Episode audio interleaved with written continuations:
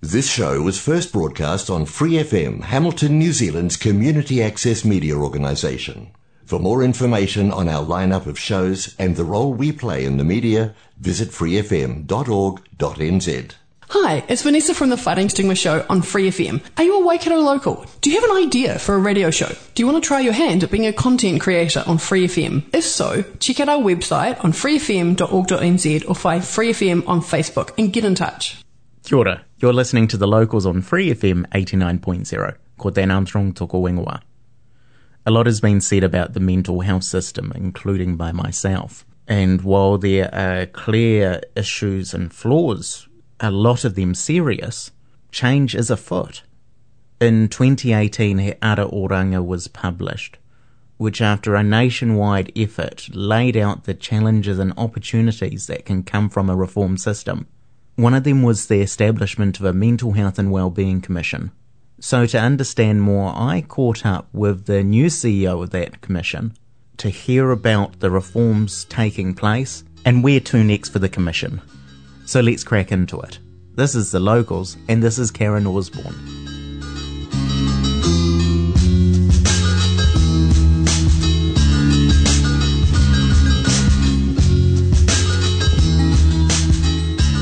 Ora, Karen. It's great to have you on the show. Bef- before we crack into the questions, uh, I know you became the uh, CEO about five weeks ago. Uh, congratulations, by the way. But can you tell me how did you get to this point? A bit about yourself. Mm, kia ora, Dan, and thank you for having me on your on your show today. So, just a little bit about my background. So, um, um, started my working life as a registered nurse um, quite a long time ago and worked a lot in emergency departments and then moved into um, sort of health management roles. So I worked for quite a long time in Hawke's, in Hawke's Bay, um, and both in that sort of clinical role, but also um, in health sort of uh, management roles. And then moved um, to Wellington, where I worked for the Ministry of Health for a while. And then I've spent the last nine years working for the Health Quality and Safety Commission. So that was a new entity set up about 10, 10 or so years ago with a focus on improving the quality and safety of health and disability services. So I was there for, um, as I said, quite a period of time. And in the latter years, I had um, become quite involved in the National Mental Health and Addiction Improvement Program, the Quality Improvement Program, which had some specific areas of focus, such as reducing seclusion rates for people um, receiving services. Um, and some other areas as well. And that really um, prompted me to become more involved in this work. And when the opportunity arose to support the work of the initial Mental Health and, and Wellbeing Commission, I saw that as a great opportunity to take what I'd learned around mental health and addiction services and issues for people with lived experience in communities, because that was a big part of the work of the Health Quality and Safety Commission was to um, engage with people who use services. And so bring that experience along with that experience of setting up a new entity into, into this work. So I led the initial commission work last year and then was acting CE from February when the permanent commission started and yeah, now appointed permanently as chief executive. So it's very exciting to be part of this work. Can you give us a bit of an idea about what the role of the commission and the staff is? Yeah, so the, the commission was recommended through um, Oranga, so the report of the government inquiry into mental health and addiction services. So the inquiry panel saw the commission as the missing piece of the puzzle in the system. So the commission has a role of um, having an overview of the system. So it's not part of the system, it's, it has that overview, and it's there to really keep pressure on government, but also on the system to to challenge it to see how it can improve.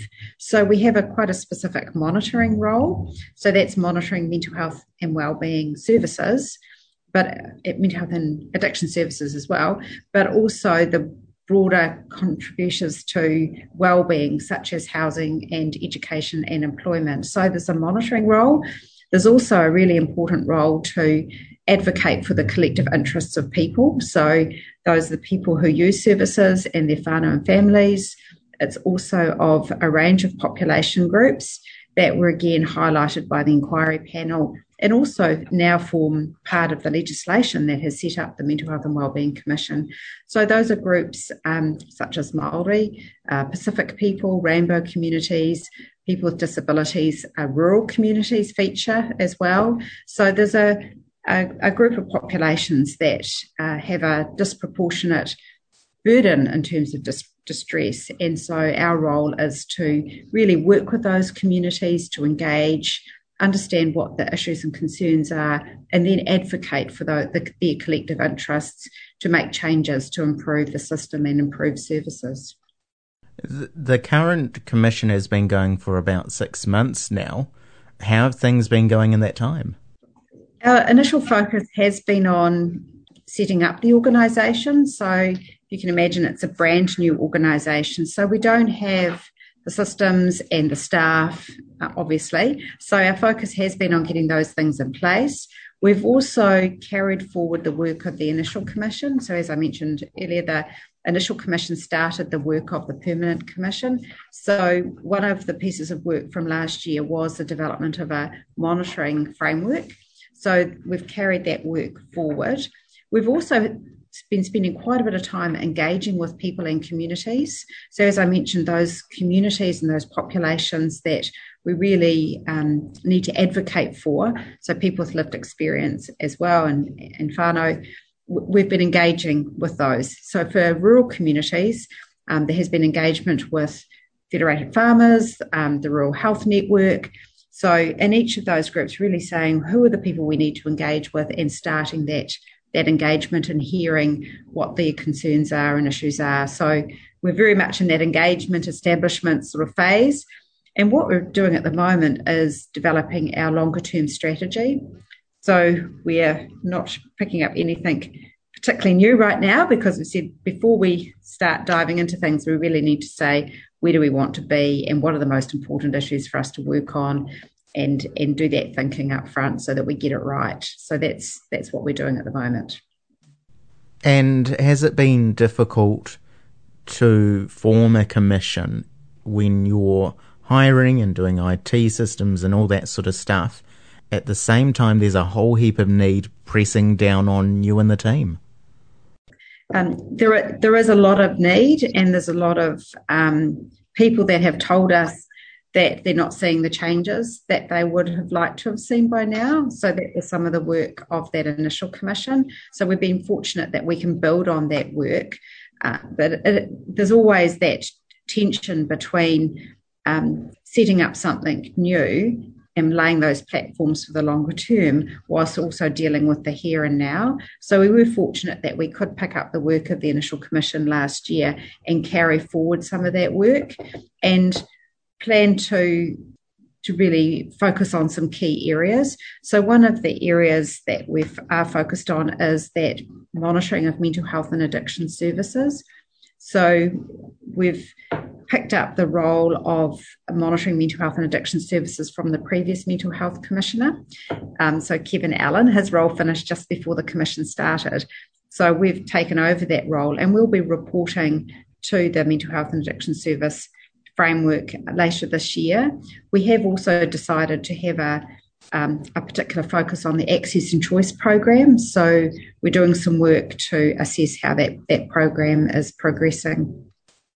He Ara Oranga was compiled and published about three, four years ago now. How do you feel about the state of the mental health sector since?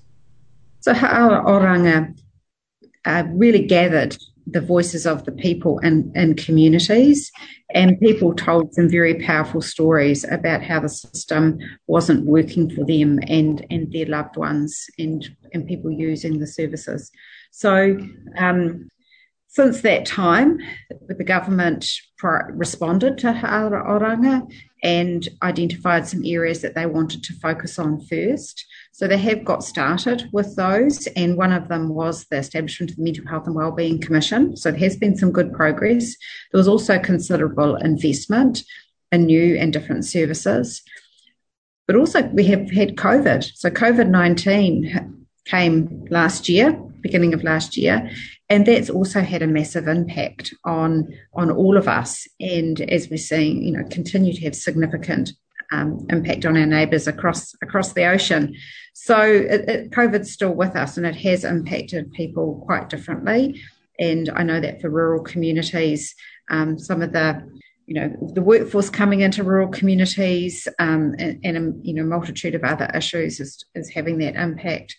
So this is a, a complex environment that we're working on. It's dynamic. There's lots of changes. So we're seeing some progress in some areas. In other areas, the world has changed, but also progress hasn't been necessarily what people have expected to see. So it's it's, it's a mixed picture in terms of um, where we are now and perhaps where we expected we would be. There seem to have been some good steps forward, as as you say, and increased funding and, and so on. But at the same time, you've got the Minister of Health. Uh, what, what did he say?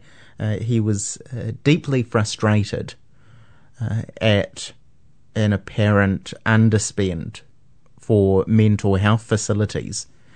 How do you and the Commission reconcile those those two big differences? Look, I think when when you're working in a in a really complex, dynamic environment as we are, there is it's important that we chart our course so we have clarity and understand what's important for the people and communities and we focus on those areas and look at how we align our work with that of other agencies and also respond as we need to to uh, important issues.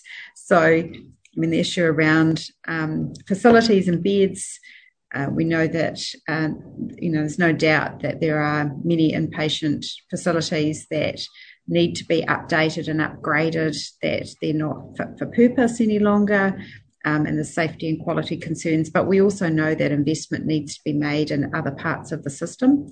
So, into community and alternates and different models of care in the first instance. So, um, you know, there's a multitude of issues that sit in there, and it's how do you, yeah, how do you keep a, a view across all of those and, and work out what are the most important areas to to work on, and yeah, just how you do that sort of sorting and prioritizing, and and that's what we do, um, constantly keeping track of what's happening, but also thinking about what's really important to the people and communities, the people that we're engaging with, and we keep those issues front of mind.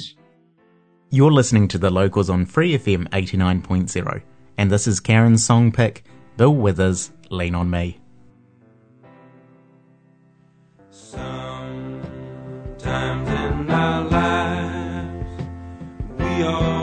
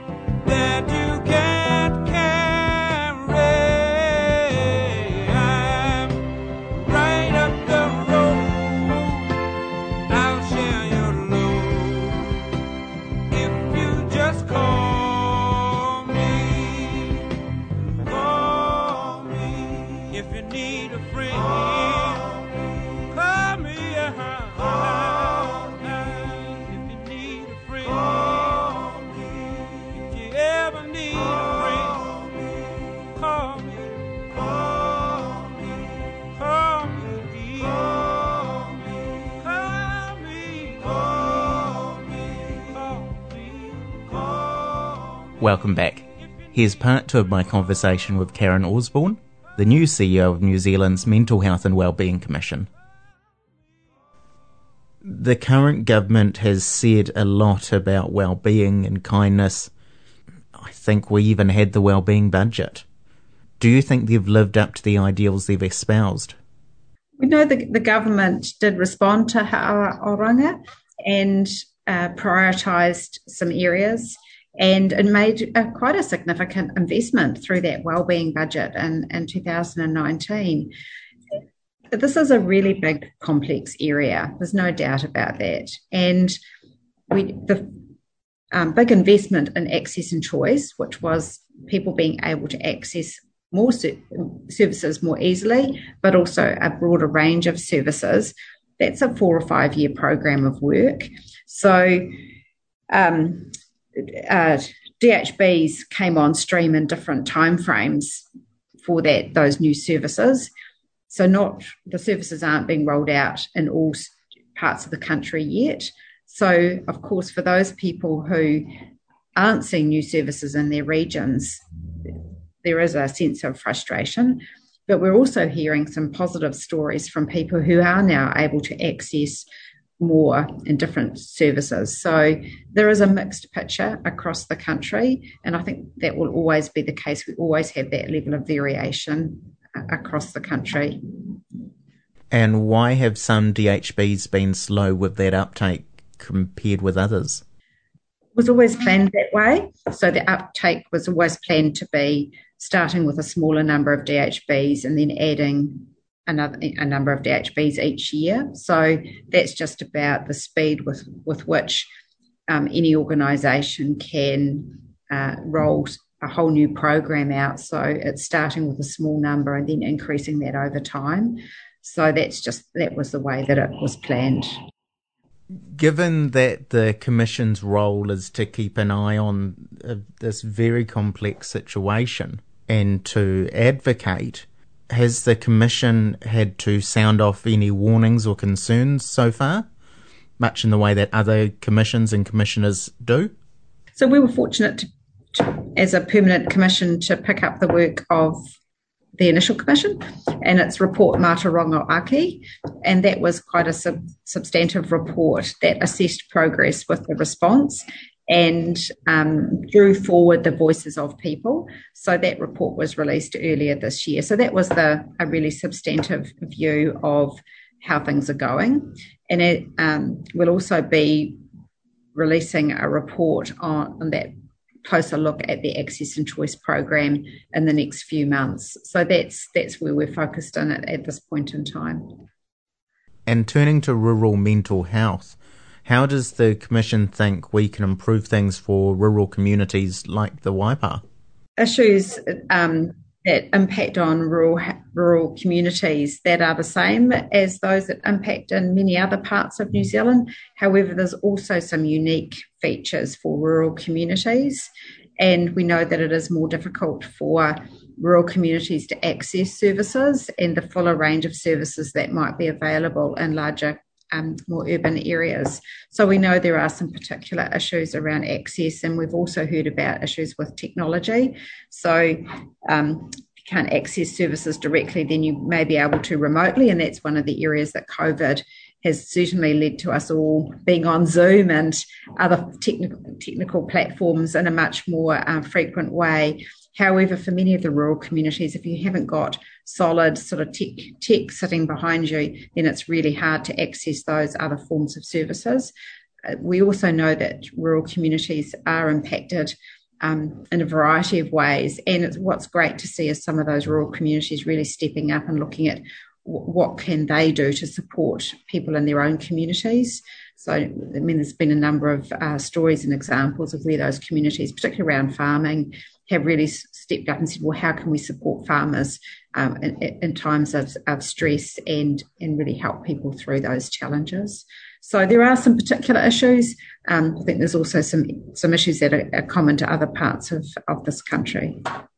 And we're recording this a few days after uh, the some of the nationwide farmers' protests, the Howl of a Protest. While a lot of that was around regulation and anger towards the current government, it seems like uh, undercurrent of it all is that a lot of farmers are struggling. The stress is getting to them. The, the pressure is too much. When you're having these types of conversations with fed farmers and other parties, is that what they're feeding back to you as well? Yes, they are feeding back um, concerns about people in their communities, and our role is to advocate for those collective interests and look at us at a system level to how um, how improvements can be made to the system. So it is about how we have a, a collective approach. So so that you know all of us every day can take small actions that will make a difference, whether it's reaching out to somebody we know that might be struggling or in the work that we do. So it is how do we really focus on those important issues and and collectively respond. So we know that a lot of the response is about local communities and local communities being able to reach out to get support or to understand what works in other communities. So a lot of those um, responses are at the local ground ground um, ground level. I mean, people in those communities understand the best what are the issues and what will also help um, in terms of supporting people through times of stress and distress. And when you're out in communities, both rural or urban, and you're having conversations with people or facilitating uh, these types of chats, and the feedback you're getting is that uh, people still desperately need help, that they're in one of these communities that hasn't received that that increase in support. Uh, what's what's the effect on you and the team that that that must be a lot on you, the, the gravity of it all.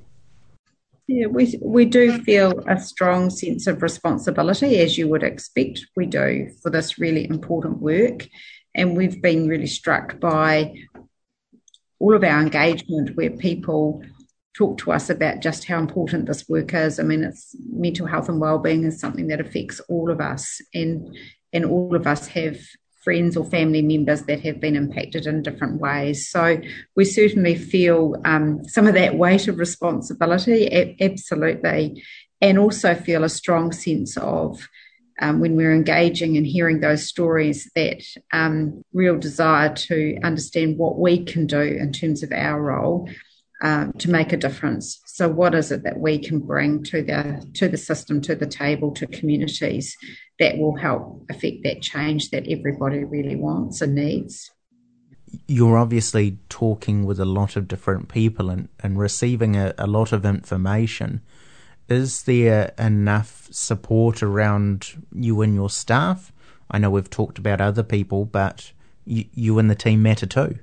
Mm, well, thank you. Um, yes, we, we do. And we have a small team. So we have about 20 people. As I said, we're building that team here, here in Wellington. We have people who live in different parts of the country and, and work with us. And again, the use of technology has been a huge step forward in, in us, enabling us to have a wider reach in terms of people who work with us. Um, and we have a, a really supportive uh, team environment. So the people who are doing a lot of that engagement, in particular those people that we can wrap some support around those people, and um, really think about uh, how we all keep ourselves um, safe and well. So we do have a, a real focus on that as a team. Is there anything else you'd like to add, Karen? What I'd like to add is an echo of a comment I made earlier, which is the all of us can do something every day to help make a difference. And it is that collective action. So, how do we reach out to somebody if we think they're struggling, or to do what we can within within our areas of influence and responsibility to contribute to better well-being for all of us. So that's that's probably that would be my final comment. Thanks, Karen, as well as to Kate for organising this interview. It's understandable to be unhappy about the state of our mental health system because even as it slowly, slowly improves, uh, people are still left struggling and, well, dying. I don't think that Karen and the team will magically fix things, but I do see them becoming more and more of a force for change. If you're struggling with the quality of your mental health care, one of your options are the Ombudsman or the Health and Disabilities Commissioner. Um, they also do great work. And if you're in the Waikato and struggling with mental distress, I'd really recommend calling the CATS team. That's 0800 50 50 50. And if you're a farmer here in the Waikato and things just aren't working and you need that hand, uh, the Rural Support Trust is available. And the Waikato number for that is 0800 787 254. We'll be back same time next Monday with another conversation focusing on the Waipa. But until next time, thanks for listening. Cheers. Haere